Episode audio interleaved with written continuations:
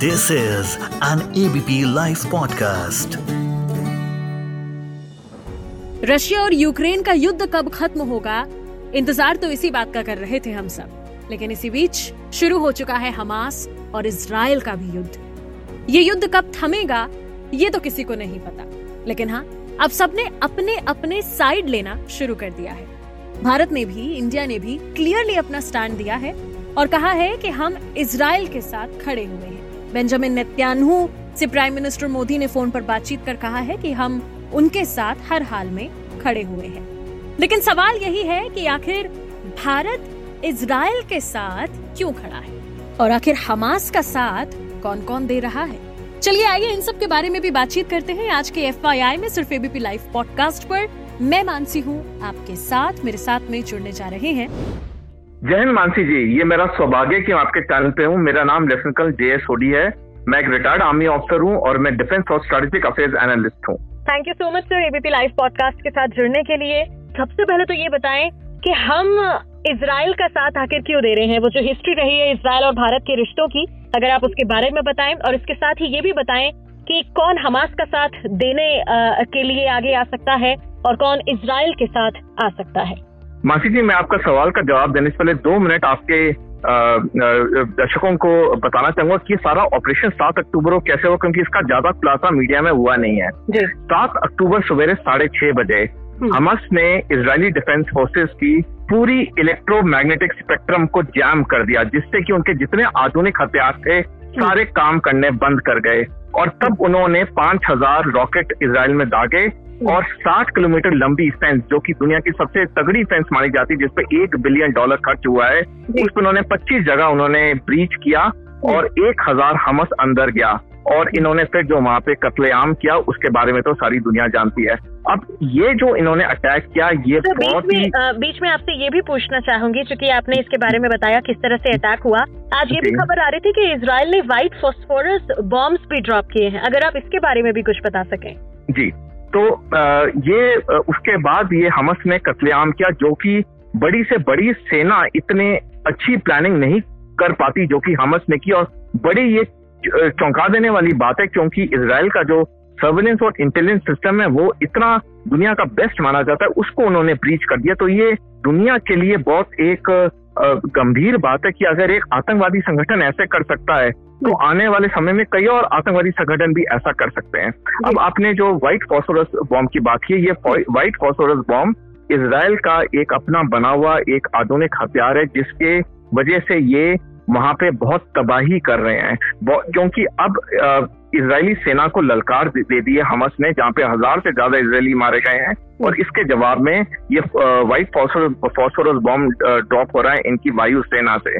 अब जो आपका मेन प्रश्न आपने पूछा था शुरू में भारत के इसराइल के साथ रिश्ते अच्छे रहे हैं। हम हमने इसराइल को एक देश रिकग्नाइज किया था 1950 में। लेकिन हमने इसराइल के साथ कोई कूटनीतिक संबंध नहीं रखे उन्नीस सौ बानवे तक। 1992 में हमने डिप्लोमेटिक रिलेशन स्टैब्लिश किए और उसके बाद साल प्रति साल इसराइल के साथ हमारी दोस्ती हर लेवल में बढ़ती गई चाहे ट्रेड हो चाहे सुरक्षा हो। अब जैसे ये हमस ने घिनौना हमला किया इसराइल पे, हमारे प्रधानमंत्री नरेंद्र मोदी जी ने ट्वीट में कहा कि हम इसराइल के साथ खड़े हैं। भारत पूरी तरह से इसराइल के साथ खड़ा है। भारत हमेशा से कहता है कि कोई भी समस्या का हल आतंकवाद या वायलेंस नहीं है। डायलॉग डिप्लोमेसी के थ्रू जो भी कोई समस्या है, वो टेबल पे बैठ के रिजोल्व होनी चाहिए। भारत के अलावा जितने पश्चिमी देश हैं अमेरिका है ये सारे इसराइल के साथ हैं। इनफैक्ट कल ही अमेरिका ने अपना एक aircraft carrier USS Gerald R Ford को मेडिटेरियन सी में भेजा जो कि और साथ में उसके कई युद्ध पोत भेजे हैं।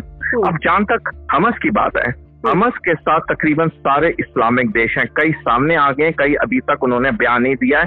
हम्म। लेकिन वास्तविक ये है कि सारे इस्लामिक देश हमस के साथ हैं हमस के, के कुछ नाम हमें बता सके हाँ ये जैसे ईरान तो सबसे बड़ा उनका सपोर्टर है ये ईरान है सीरिया है लेबनन है जॉर्डन है हम्म।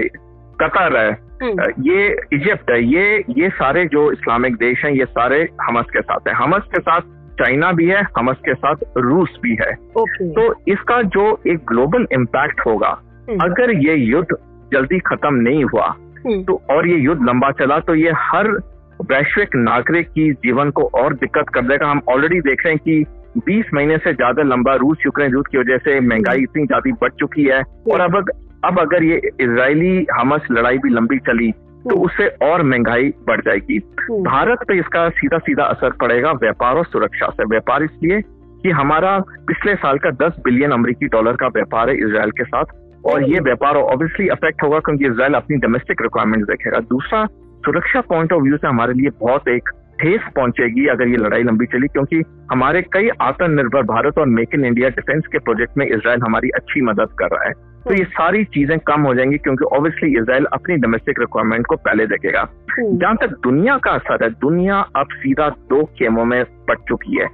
एक जो इसराइल के साथ है दूसरा जो हमस के साथ है।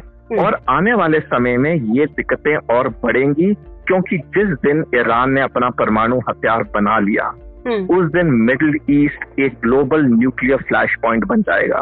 दो अक्टूबर को अमेरिका की खुफिया एजेंसी सीआईए ने बयान में कहा है कि ईरान सिर्फ़ दो हफ़्ते दूर है परमाणु हथियार बनाने से। तो अगर दुनिया की तीन मेजर जो पॉलिटिकल ग्लोबल पावर्स वो वो हैं अमेरिका रूस और चीन अगर इन तीनों देशों ने हम्म। इसराइल और हमस की लड़ाई बंद नहीं कराई हम्म। और ईरान ने समय में परमाणु हथियार बना लिया हम्म। दुनिया के लिए दिक्कतें बहुत ज़्यादा बढ़ जाएँगी एग्जैक्टली एग्जैक्टली अब क्या आ, आप हमें और कुछ इसके बारे में बताना चाहेंगे हाँ मैं एक और चीज़ बताना चाहूँगा कि ये जो हमस का अटैक हुआ ये इसका इसका कारण क्या था इसके इसके तीन मुख्य कारण थे पहला इसका कारण था कि 15 जून को इसी साल हम्म। चीन और फिलिस्तीन का एक स्ट्रेटेजिक पार्टनरशिप का समझौता हुआ जिसके तहत चीन ने फिलिस्तीन को बेशुमार पैसे देने शुरू किए हम्म। दूसरा इसका कारण ये था कि ईरान की बढ़ती सैनिक ताकत जैसे मैंने आपको अभी बताया कि हम्म। ईरान किसी भी वक्त परमाणु हथियार बना सकता है और जैसे जैसे ईरान का व्यापार रूस और चीन के साथ बढ़ रहा है उसकी आर्थिक स्थिति भी बढ़ रही है और वो उतना ज़्यादा पैसा हमस को दे रहा है हम्म। तीसरा जो कारण है कि पिछले कुछ महीनों से इसराइल के प्रधानमंत्री बेंजामिन नेतन्याहू की जुडिशियल रिफॉर्म्स की वजह से इसराइल के अं-, अंदर बड़ी बड़ा तनाव हो गया था उनके नागरिकों के बीच में बहुत तनाव हो गया था बड़े बड़े प्रदर्शन हुए जिसकी हम्म। वजह से उनकी कई डिफेंस फोर्सेस की कई खुफिया एजेंसी के लोगों ने भी इन प्रदर्शनों में पार्ट लिया हम्म। तो इसराइली जो सोसाइटी थी वो बहुत बुरी तरह बट चुकी थी। इनफैक्ट 14 मई 1948 जब इसराइल ने अपनी आज़ादी डिक्लेयर की तब से लेके 6 अक्टूबर तक कभी इसराइली सोसाइटी इतनी नहीं बटी थी जितने पे पिछले कुछ महीने में बढ़ी थी। हम्म। तो ये जब सोसाइटी बटी थी पूरी तो इसका फ़ायदा हमस ने उठाया क्योंकि अगर देश अंदर से कमज़ोर होने लगता है तो दुश्मन फ़ायदा उठाते हैं और इस चीज़ का पूरा फ़ायदा हमस ने उठाया। Exactly hmm, exactly. अगर हम इसराइल और इंडिया के रिश्तों पे और बातचीत करें चूँकि कहीं कहीं रिपोर्ट्स में ये भी लिखा है कि पुराने रिश्ते रहे हैं आ, कहीं ना कहीं किसी ने एक दूसरे की मदद की है क्या ऐसा भी कुछ है अगर आप बताना चाहें बिल्कुल नाइनटीन नाइनटी टू से जब से हमने डिप्लोमेटिक रिलेशन इसराइल के साथ स्टैब्लिश किए तब से इसराइल ने हमारी काफ़ी मदद की है। हमें जब कारगिल युद्ध में भी हथियारों की कई ज़रूरत थी इसराइल बिल्कुल आगे आया उसने जो जो हमारी रिक्वायरमेंट्स थी उसने फुलफिल की।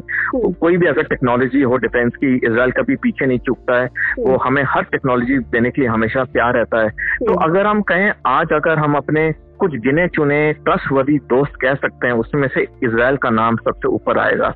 तो इसराइल और भारत की दोस्ती तो बहुत गहरी है। अभी इसराइल और फिलिस्तीन की दोस्ती भी अच्छी है क्योंकि जो पीएलओ पैलेस्टीन लिबरेशन ऑर्गेनाइजेशन के पहले लीडर होते थे यसर अराफात उनकी भारत के साथ बड़ी अच्छी दोस्ती थी। हमने उनको नॉन अलाइंड मूवमेंट का जो समिट हुआ था दिल्ली में 1983 में हमने उनको इनवाइट किया था वो आए भी थे। और हम भारत के लिए इस्लामिक देश भी इम्पोर्टेंट है। दो कारण से। एक हम उनसे तेल लेते हैं काफ़ी मात्रा में। दूसरा हम्म। जब भी पाकिस्तान कोई भी अंतर्राष्ट्रीय स्तर में खास करके ऑर्गेनाइजेशन ऑफ़ इस्लामिक कंट्रीज़ में कश्मीर का मुद्दा उठाता है तो अधिकतर इस्लामिक देश भारत का साथ देते हैं। तो भारत को इस वक्त एक बैलेंसिंग एक्ट करना होगा और वो हम बेखूबी से करेंगे। हमारी विदेश नीति हमारे विदेश मंत्री बहुत अच्छे हमने देखा रूस यूक्रेन युद्ध के बाद भी कितना हम पे प्रेशर आया लेकिन भारत ने अपनी नॉन अलाइन न्यूट्रल पॉलिसी को बिल्कुल सही रखा जो भारत के हित में था भारत ने किया और तभी हर जगह भारत की सराहना हो रही है। तो भारत ने भारत क्लियर है कि आतंकवाद का कभी कोई समर्थन नहीं कर सकता है। लड़ाई या वायलेंस किसी भी समस्या का हल नहीं है। Exactly exactly. तो शायद यही कारण है कि अब ऑल तो भारत के फलस्तीन और इसराइल दोनों के साथ अच्छे संबंध हैं लेकिन भारत इसराइल के साथ खड़ा है। बिल्कुल बिल्कुल आपने सही कहा। जी। थैंक यू सो मच हमारे साथ जुड़ने के लिए एबीपी लाइव पॉडकास्ट पर। मैं मानसी हूँ आपके साथ।